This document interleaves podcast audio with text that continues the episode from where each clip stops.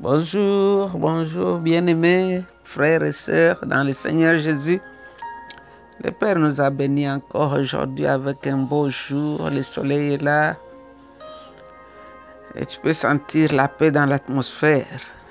Jésus nous a réveillés, il nous a ressuscités, il a renouvelé son souffle de vie. Si nous sommes sur cette terre des hommes, ce n'est pas parce que nous l'avons mérité. C'est seulement la grâce qui a fait cela. Mais avant d'entrer dans notre méditation d'aujourd'hui qui est tirée dans le livre de Jean 8, de 12 à 20, j'ai encore une petite histoire à partager que, que j'intitule Il n'y a pas de petites choses. Dans Luc chapitre 16, verset 10, je vais lire Luc 16, 10. La Bible dit que celui qui est fidèle dans les petites choses est aussi fidèle dans les grandes. Celui qui est malhonnête dans les petites choses est aussi malhonnête dans les grandes. Yeah. Souvent on néglige, on dit que ça c'est une petite chose, ça peut passer. Mais la petite chose peut te compliquer la vie plus tard si tu n'as pas traité cette petite chose correctement. On raconte que Napoléon avait connu la défaite. Pourquoi? Parce qu'en écrivant une note à son général, il avait oublié de voir exactement comment il avait écrit. Parce qu'en anglais, gagner c'est on. Et sur aussi c'est on, O-N, ou bien quand on met W avant, ça devient gagner. Quand on enlève W, c'est-à-dire c'est en cours. Alors lui, en écrivant, il avait écrit que la guerre est en cours. Alors quand les autres ont lu, ils ne savaient pas que la guerre continuait. Et c'est comme ça qu'il avait perdu cette bataille-là. On raconte aussi qu'un jour, il y a un bishop. Il est entré dans le magasin d'un noir fabricant de chaussures. Il a trouvé que sur cette avenue, il y avait beaucoup de magasins de fabricants de chaussures. Mais chez celui-là, c'était fou. Il était vraiment busy. Et il était prospère. Il lui a demandé, mais comment se fait-il? Il y a beaucoup de magasins de chaussures sur ton avenue. Mais chez toi, chez toi c'est toujours plein et puis tu es prospère. Alors le fabricant de chaussures lui a dit, c'est à cause des petites choses, des petits points, des petits clous, des petits attaches que j'ajoute. Parce que je fais vraiment attention aux petites choses, aux petits détails. Euh, une dernière histoire, c'est l'histoire d'un fermier. Il avait une grande plantation de pommes et il faisait beaucoup d'argent avec ces pommes. Alors un jour, il a trouvé une grosse pomme par terre qui était très jolie, vraiment grande, une pomme vraiment différente de tout ce qu'il a déjà trouvé jusque-là. Les travailleurs ont pris la grosse pomme, bon, ils ont emballé ça dans les cartons avec les autres pommes. Alors plus tard, il a demandé, mais où est la grosse pomme? On a dit, non, là j'ai emballé. Il a dit, faites tout, trouvez-moi cette grosse pomme. Il fallait déballer, de faire les cartons pour trouver la grosse pomme qui était dans le fond, écrasée par le poids des autres pommes. Alors il a dit, sortez cette pomme du carton, parce qu'avant que les autres pommes n'arrivent à destination, elle va les contaminer, toutes les pommes seront pourries et nous allons abîmer la, la, réputation de notre ferme.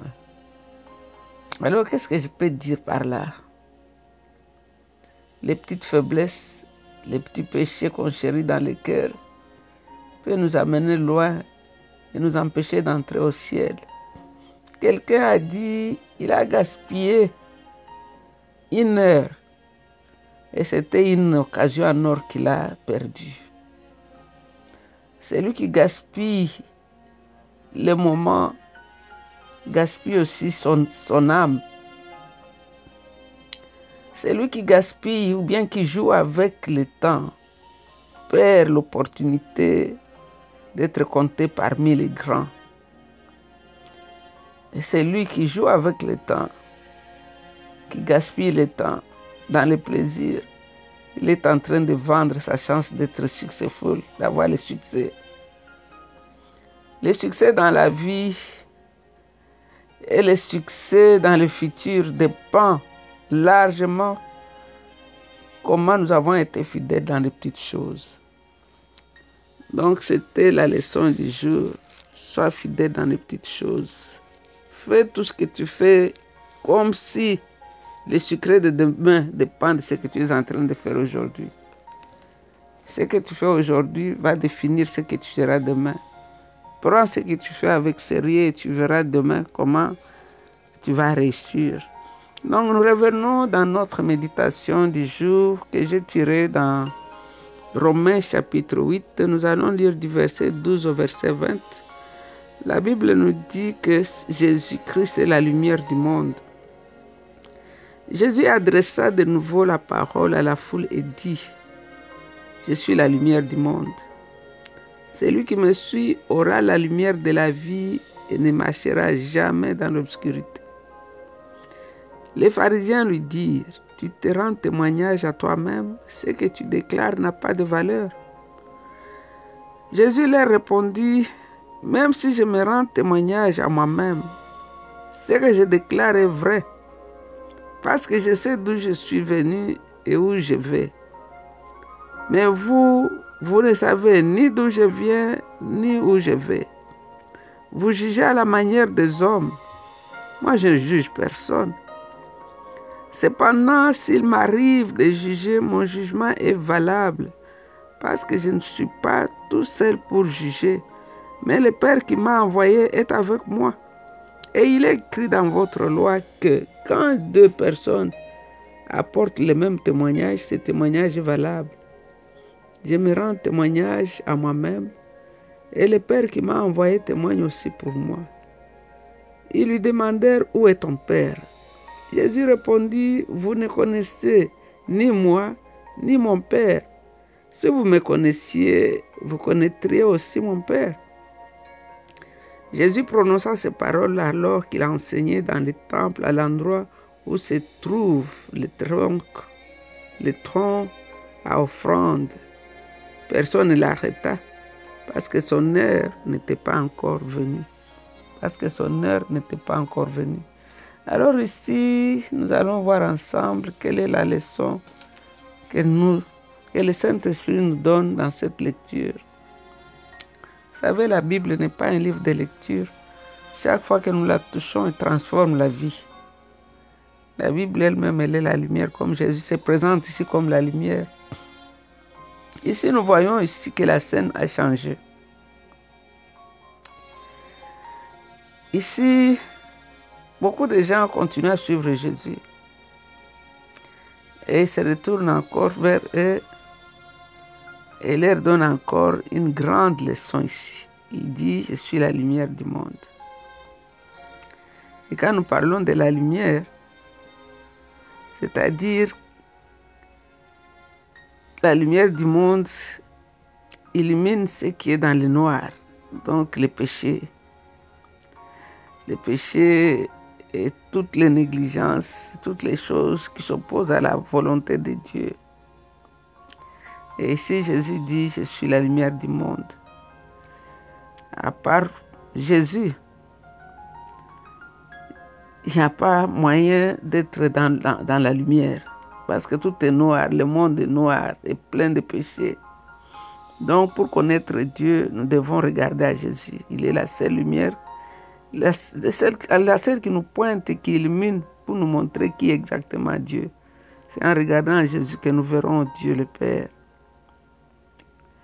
Jésus a promis à tous ceux qui le suivaient que celui qui me suit ne marchera pas dans le noir, mais il verra la lumière éternelle. Alors ici, nous voyons que les pharisiens, dans le verset 13, ils sont en train de lancer un défi à Jésus.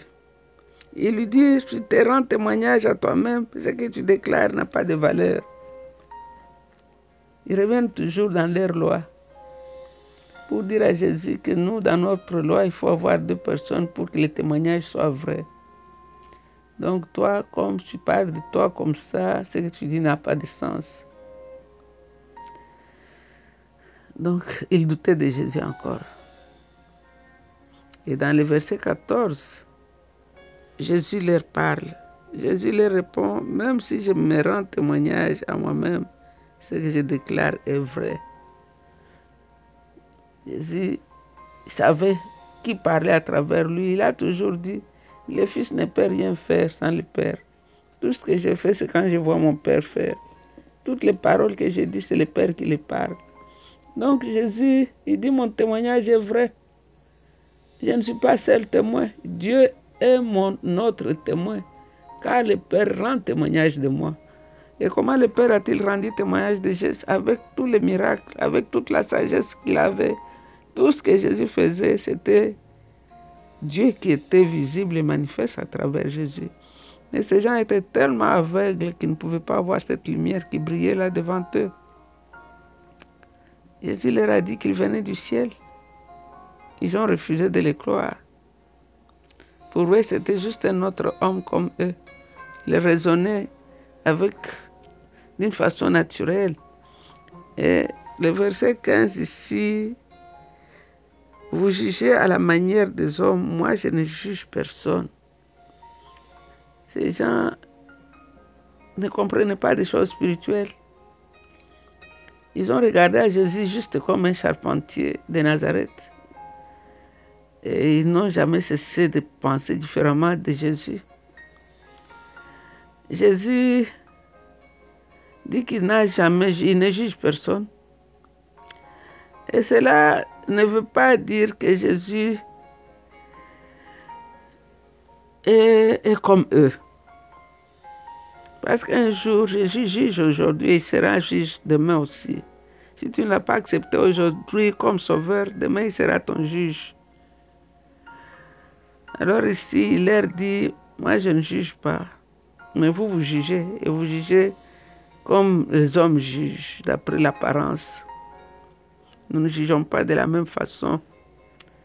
Ici, si nous voyons que le Seigneur est en train de juger, son jugement sera vrai. Parce qu'il est Dieu, il connaît toutes choses.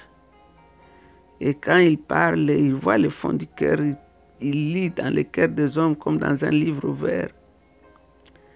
Il parle de son Père dans le verset 16, il dit, Cependant, s'il m'arrive de juger, mon jugement est valable, parce que je ne suis pas tout seul pour juger, mais le Père qui m'a envoyé est avec moi. Son jugement est vrai parce qu'il n'a pas de parti pris. Voici ce qui est dans le cœur et c'est ce qu'il est en train de lire.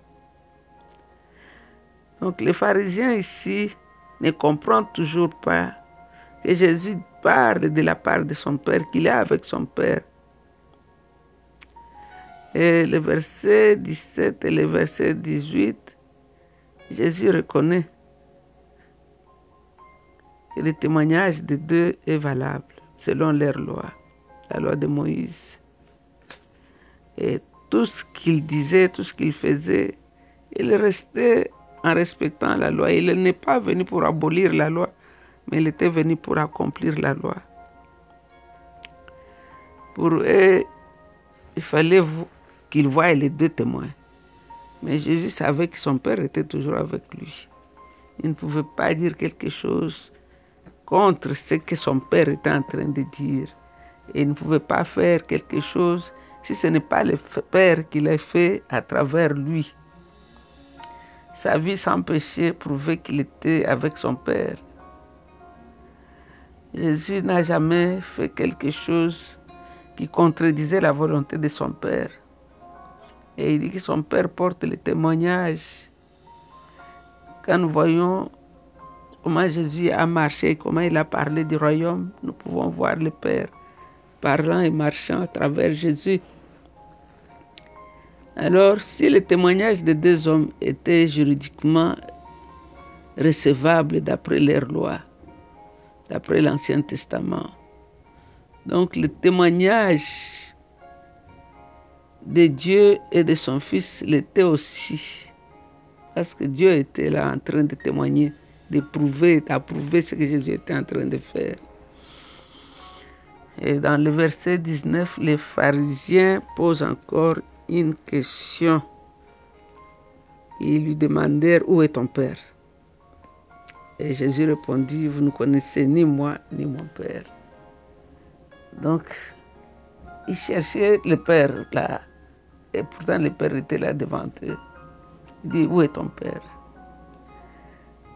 Et ici, nous voyons le Seigneur qui répond J'aime bien mon Seigneur parce qu'il avait toujours une réponse à donner à ces gens. Il venait juste de déclarer aux pharisiens que le Père était son autre témoin. Et c'est lui qui donnait le témoignage à travers lui. Et il lui pose la question, est ton Père? Pour eux, il pensait à un Père humain, à Joseph. Mais nous voyons aussi la, la réponse de Jésus s'applique au Père céleste que les pharisiens ne connaissent pas. Il dit, si vous me connaissez, vous allez aussi connaître mon Père. Parce qu'il dit, celui qui me connaît, connaît aussi mon Père. Donc quand vous me voyez, vous voyez mon Père, je ressemble à mon Père. La Bible dit qu'il est l'image exacte de Dieu, il est la représentation exacte de ce que Dieu est. Mais ils n'étaient pas prêts à accepter le témoignage de Jésus-Christ. Leur cœur était fermé le soleil était en train de briller, mais ils avaient porté leurs lunettes pour fermer leurs yeux pour ne pas voir le soleil. Parce que dans leur cœur, ils avaient déjà décidé de refuser? Ce n'est pas que le soleil n'était pas là. Tu peux être sous le soleil et ne pas le voir si tu as fermé tes yeux. Et c'est ce qui s'est passé ici avec euh, ces pharisiens. Personne ne peut connaître Dieu le Père seulement par Jésus. Ils ont rejeté le Sauveur et ils ont été rendus impossibles de voir la lumière qui était là. Et pourtant, ils ont dit qu'ils connaissaient Dieu, ils connaissaient la loi de Moïse. Mais celui qui avait écrit la loi était là devant eux. Ils ont refusé de l'accepter. Alors, dans le verset 20, Jésus prononce ces paroles alors qu'il enseignait dans le temple à l'endroit où se trouvait le tronc. Donc ici, nous pouvons dire quoi? Jésus était dans le temple. Et il était là. Personne ne pouvait le toucher parce que son temps n'était pas encore arrivé. Il y avait cette protection divine qui l'entourait et personne ne pouvait le toucher. Celui qui est dans la main de l'Éternel, personne ne peut le toucher. Ces gens avaient tout mis en force, tout mis en place pour arrêter Jésus et le tuer. Mais Jésus était là. Personne ne pouvait le toucher. Parce qu'il y avait cette protection divine qui était là autour de lui. Il sera crucifié, mais quand son jour viendra. Mais avant son jour, personne ne pouvait le toucher. Seigneur, nous voulons te bénir, nous voulons te rendre grâce parce que tu es Dieu. Toi, la lumière du monde. Tu dis, je suis la lumière du monde. Celui qui me suit ne marchera pas dans le noir, mais il aura la lumière de la vie éternelle. Nous t'adorons, toi, la lumière qui brille dans nos ténèbres. Nous t'adorons, toi, le soleil qui s'élève après l'orage. Nous t'adorons, toi, l'étoile brillante du matin. Nous t'adorons, toi, l'ami fidèle et tendre. En dehors de toi, il n'y a point de Dieu. Tu es Dieu, l'image visible du Dieu invisible. Tu es Dieu, la représentation exacte de ce que Dieu est. Tu es Dieu, car la Bible déclare, personne n'a jamais vu Dieu. Mais le Fils qui est sorti du sein du Père, lui l'a fait connaître. Nous t'aimons, Seigneur. Toi, le Fils du Dieu vivant, le Fils qui est sorti du sein, du sein du Père, qui nous a fait voir qui est le Père. Nous t'aimons, Jésus. Nous t'aimons, toi, notre grand frère, le premier-né de la famille. Nous t'aimons, toi, l'homme aux cicatrices. Tu as gardé les marques dans les cicatrices au ciel pour prouver que tu as été sur la terre. Nous t'adorons, toi, l'incomparable, l'incommensurable. Console un cœur aujourd'hui, Seigneur. Fortifie les bras qui commencent à, à tomber. et les genoux qui commencent à se plier. Donne la joie dans les cœurs de quelqu'un aujourd'hui. Et sur les larmes de quelqu'un. Dans le nom de Jésus que nous avons ainsi prié. Avec beaucoup, beaucoup d'actions de grâce, nous disons Amen. Vous êtes bénis, restez bénis. C'est votre servante, Maman Jeanne. I love you. Bye.